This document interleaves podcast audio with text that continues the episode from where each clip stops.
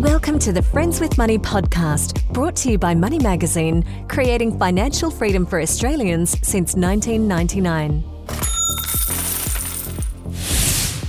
Hello, and thanks for joining us for another episode of the Friends with Money podcast. My name is Tom Watson, a senior journalist here at Money Magazine, and it's great to be with you once again. I'm excited to say that we are venturing back into the world of investing today. And I hope you've got your shovel and panning dish at the ready, listeners, because we are talking all about gold. Though uh, we'll be talking less about panning for gold and uh, more about the pros and cons of gold as an investment and uh, how you can go about investing in it if you so wish. And I'm pleased to say that joining us today on our golden journey is market analyst at Bell Direct, Grady Wulff. Grady, welcome to Friends with Money. It is a, uh, a pleasure to have you on board today. Thanks for having me. Hopefully, we find a pot of gold at the end of the rainbow.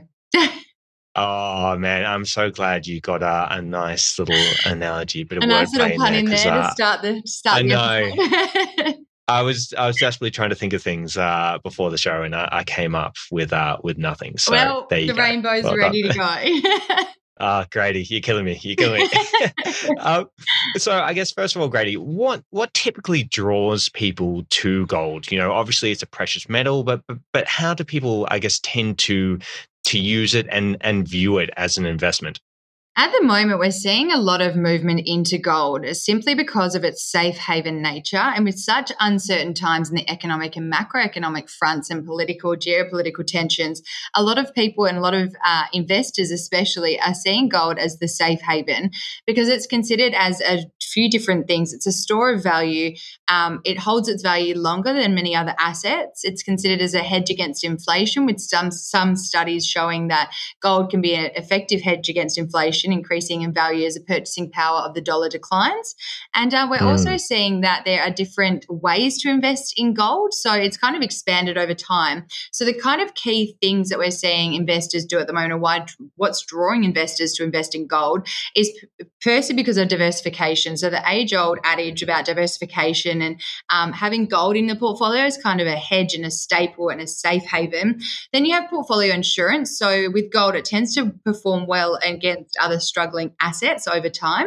Um, so it does this uh, due to its tendency to perform well during crises. And obviously, we are in a very, very big crisis at the moment with inflation really mm. high, interest rates rising. And it's kind of what we're seeing the age old thing that people used to turn to buying physical gold. Now they still see gold in any form as a safe haven asset. But also, we see it as a long term growth strategy as well. So investors see that since the gold, uh, the gold standard ended, which was the system under which nearly all countries fixed their value of their currencies in terms of specified amount of gold and linked the currency to gold. Um, so the free market for gold was born then, and the prices performed more or less in line with the S and P 500. So it's done a pretty it's done pretty well, which is what we're seeing investors see as a long term growth strategy. So while the risk, while the appetite for risk was really high during the um, pandemic, we're seeing a lot of investors just staple the peg, peg a bit of gold in their portfolios these days as that kind of safe haven, reliable asset in there.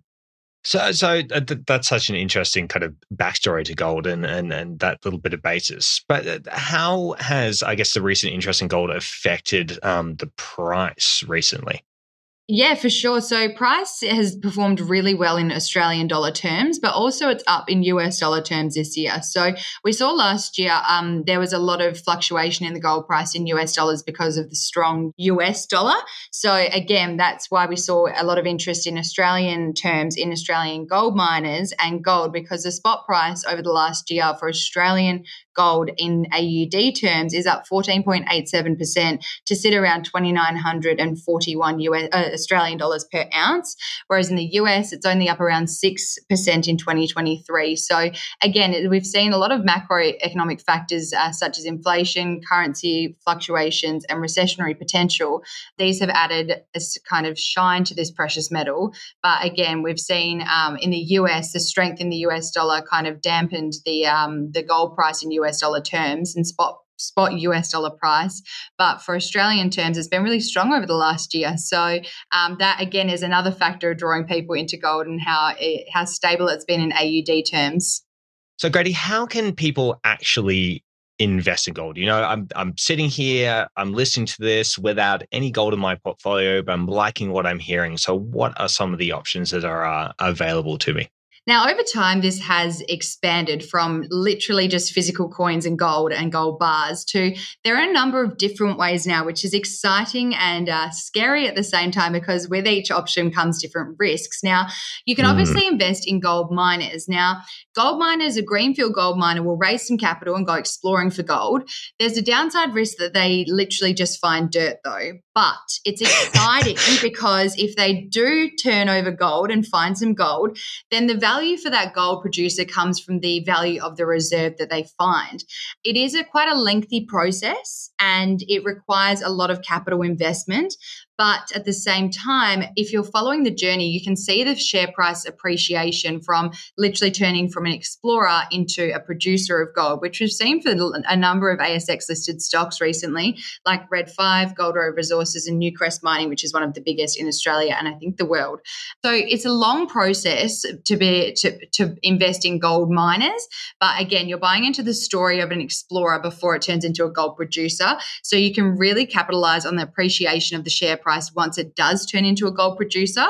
And um, the one thing, there is a downside to this, obviously, is that shares in gold miners are also influenced by general fluctuations in the market and market conditions. Mm-hmm. But again, over the last year, given how much volatility we've seen in the markets, it's actually been a really good thing for gold miners because they've really maintained their value and their strength with the safe haven nature of their asset. So that's one way. The second way is literally investing in physical gold like the olden days. So buying gold coins, gold bars, gold jewelry from a bullion or a jewelry dealer or a jewelry maker. Um, that's another way to invest in gold. Uh, doing so, you have the advantage of giving investors full control of the gold they own.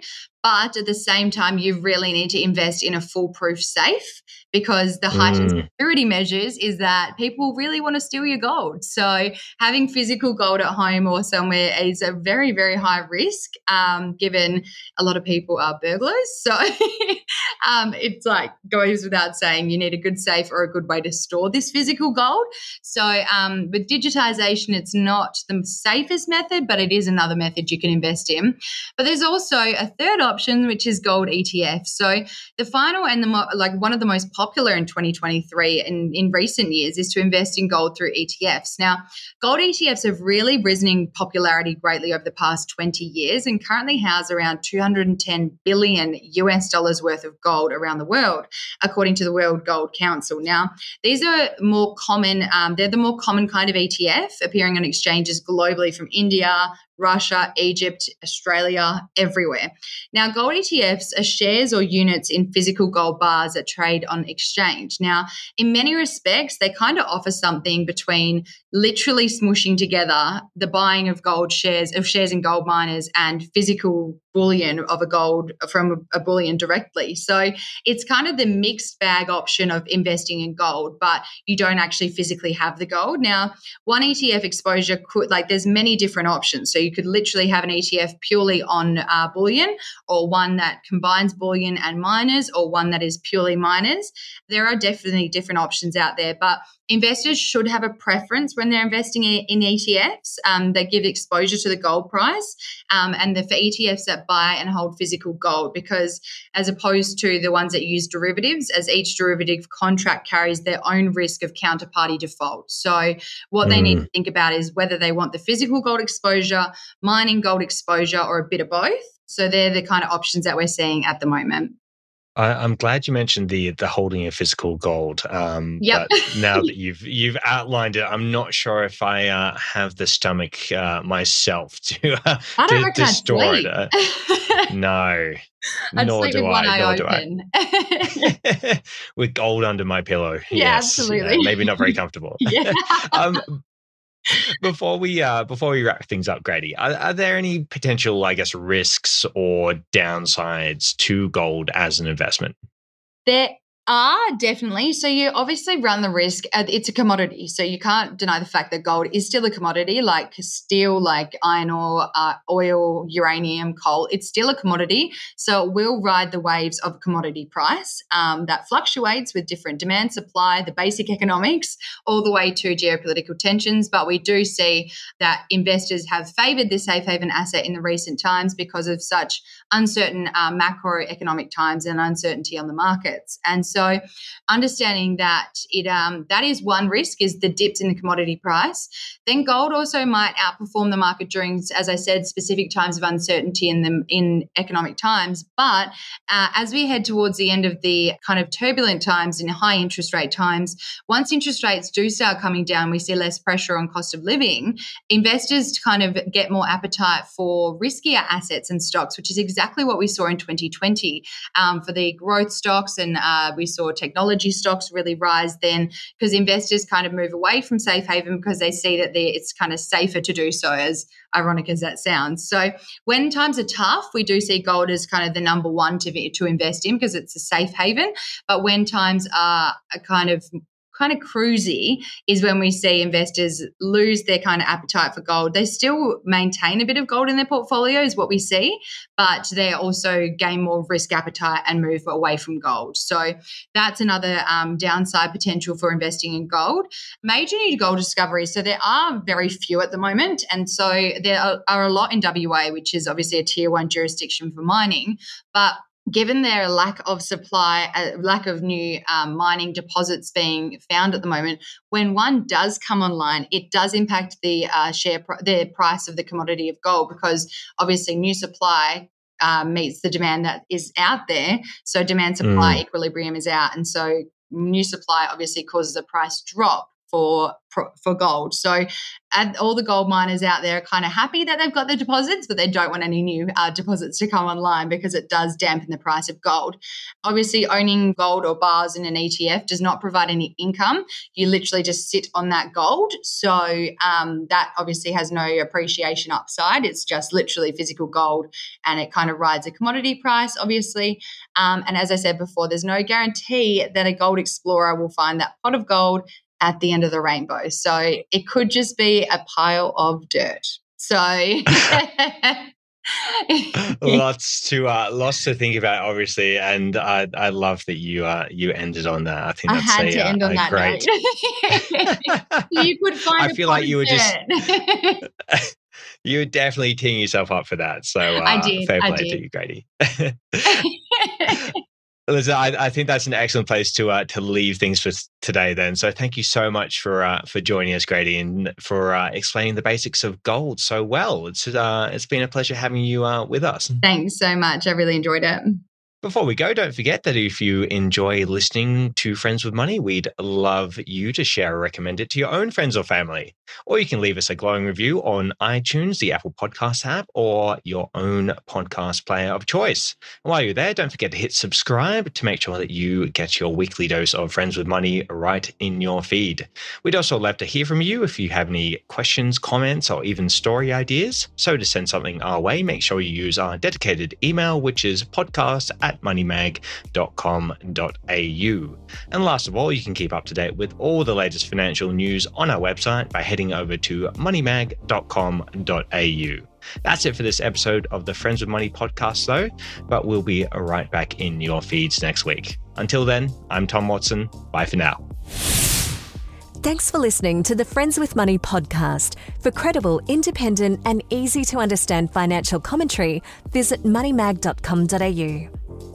Please remember that the views and opinions expressed in this podcast are general in nature and further independent advice and research based on your personal circumstances should be sought before making an investment decision.